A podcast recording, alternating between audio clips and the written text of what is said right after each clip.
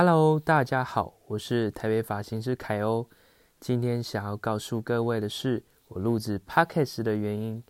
那我是发型师，那我有 Facebook、YouTuber 以及 Instagram 等等的平台。那如果对我的发型有兴趣的话，我有在剪客人哦，可以来找我剪头发。那这不是我录制 Podcast 的原因。那我想要告诉各位的是。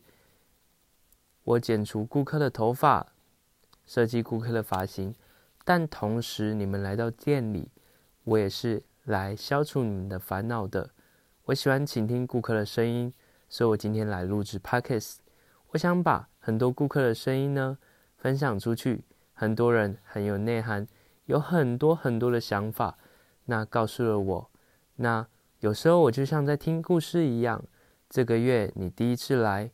告诉我说你交了女朋友，第二个月你第二次来，告诉我说你跟女朋友吵架了，第三次来的时候，第三个月了，你告诉我说你们分手了，这个不可能呐，三个月怎么可能交往到分手？